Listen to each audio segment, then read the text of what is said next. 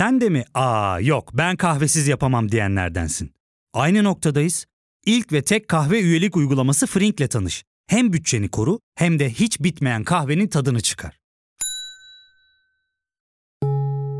Yakınlarından terapinin onlara ne kadar iyi geldiğini dinlesen de kendin için bir şeylere başlamak zor geliyor olabilir. Ya da sevdiklerine yardım etmeye istekliyken kendi ihtiyaçlarını görebilmek.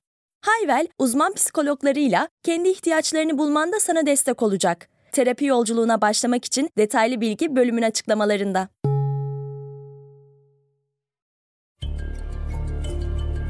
Merhaba, ben Ali Yağız Baltacı. Bilgisel'de bu hafta sizler için Galatasaray ile Leeds United arasında 2000 yılında UEFA yarı final maçı öncesinde yaşanan kanlı olayları derledim. Öyleyse başlayalım.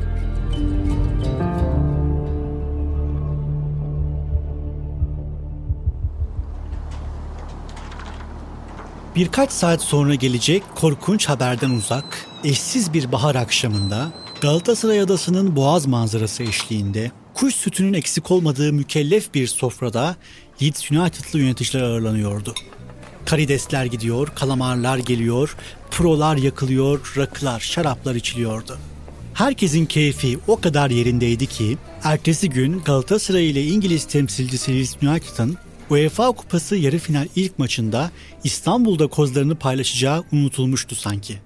Ancak bu dostane ortamın ortasına düşen bomba gibi bir haber işlerin rengini değiştirmişti.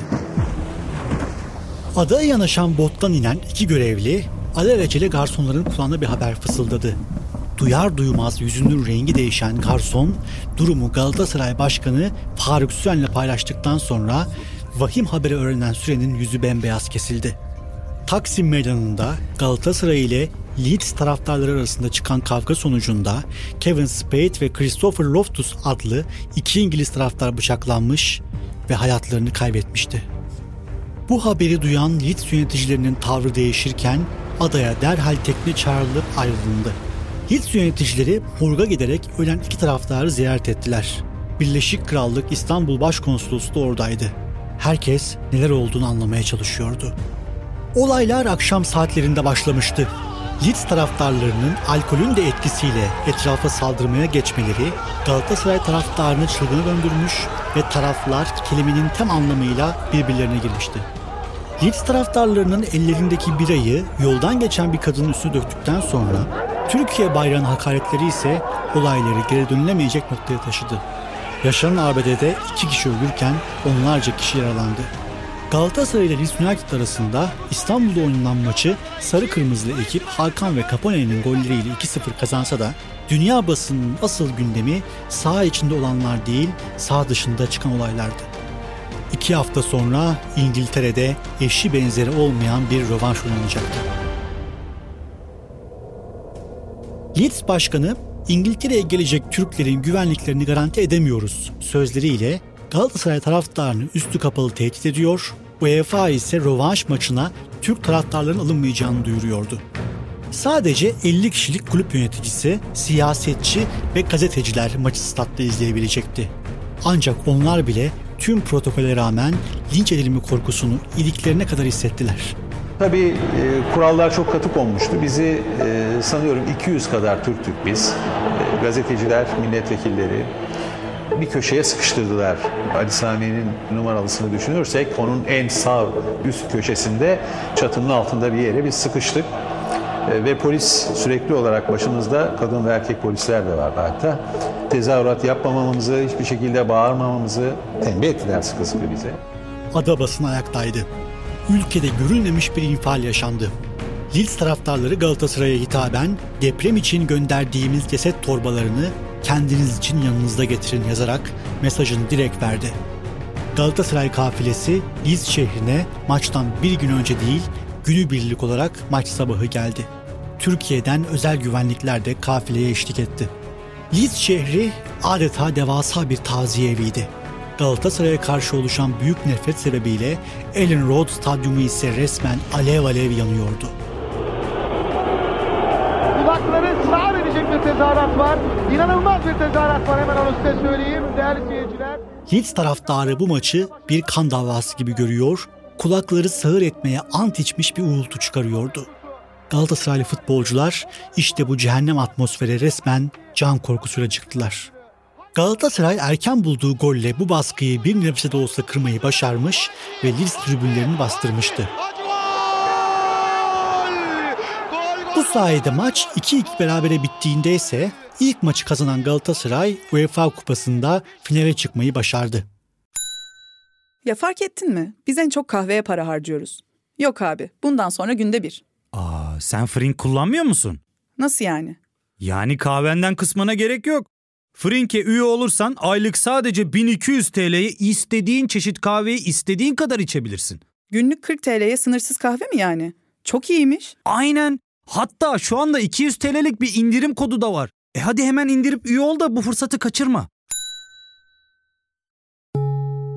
Terapiye başlamak, içinden çıkamadığın döngüleri kırmak, bazı yanlış bulduğun kararlarını değiştirmek ve kendinle beraber daha huzurlu bir yaşam inşa etmek için atabileceğin en değerli adımlardan biri. Hayvel ile yoğun yaşam tempona uyum sağlayarak online terapi seanslarını takvimine göre ayarlayabilirsin. Bini aşkın uzmandan sana en uygun terapisti seçebilir, PodB10 koduyla indirimden yararlanabilirsin. Detaylı bilgi açıklamalardaki bağlantıda.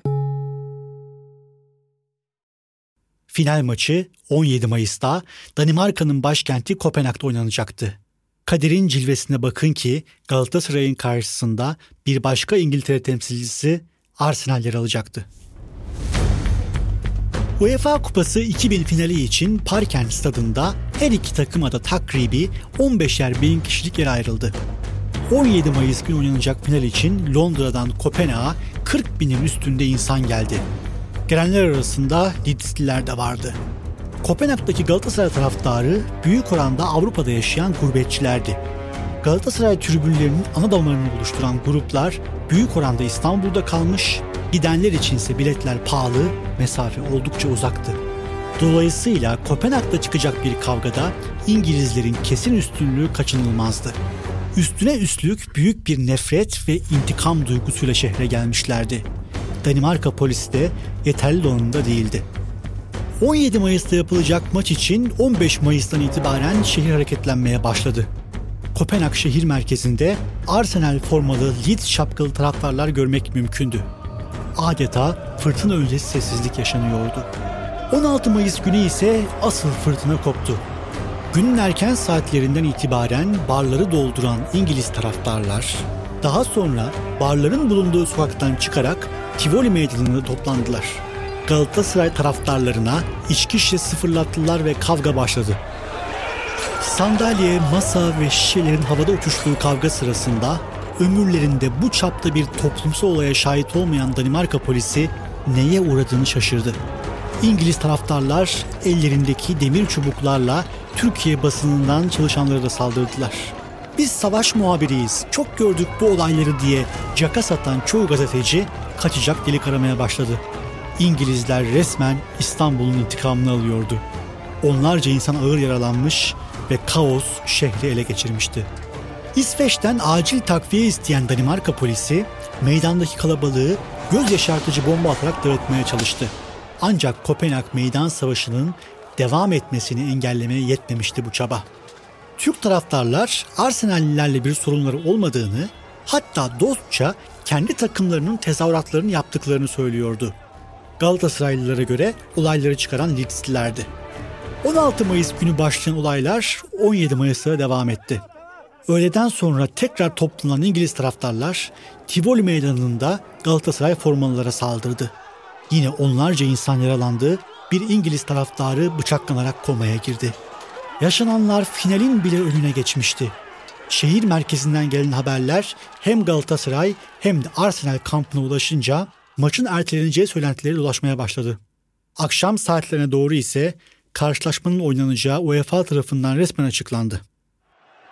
17 Mayıs 2000'de Parken stadında oynanan maçı penaltı atışları sonucunda Galatasaray 4-1 kazandı.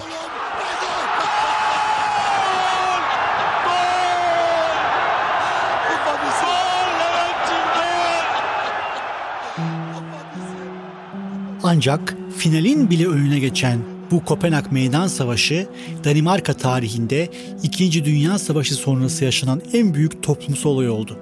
Danimarka'da bugün dahi polis olmak isteyenlere 16-17 Mayıs olaylarının izlettirildiği Danimarka polisi için turnusol değerinde bir süreç olduğu ifade ediliyor. Leeds United'lı iki taraftarı öldürmekle suçlanan Ali Ümit Demir ise birden fazla kişiyle birlikte hafif tahrik altında faili belli olmayacak şekilde iki kişiyi öldürmek suçundan 15 yıl ağır hapis cezasına çarptırıldı. Demir'in mahkemesinde atılan Türkiye seninle gurur duyuyor sloganları ise hala akıllarda. Leeds United ise İstanbul'da ölen taraftarlarını hiçbir zaman unutmadı. Kulübün Galatasaray nefreti ise aradan geçen 22 seneye rağmen hala devam ediyor. Nitekim Leeds'in ezili rakipleri Leeds'i kızdırmak için maçlara Türk bayrakları ve Galatasaray formalarıyla gelmekte. Leeds ve Galatasaray'ın yolları bir gün yeniden başka bir yerde kesişir mi şu anda bilme şansımız yok. Ancak bildiğimiz şu ki İstanbul'da ölen iki Leeds taraftarının Leeds United kulübü var olduğu sürece Ellen Road stadında anılmaya devam edeceği.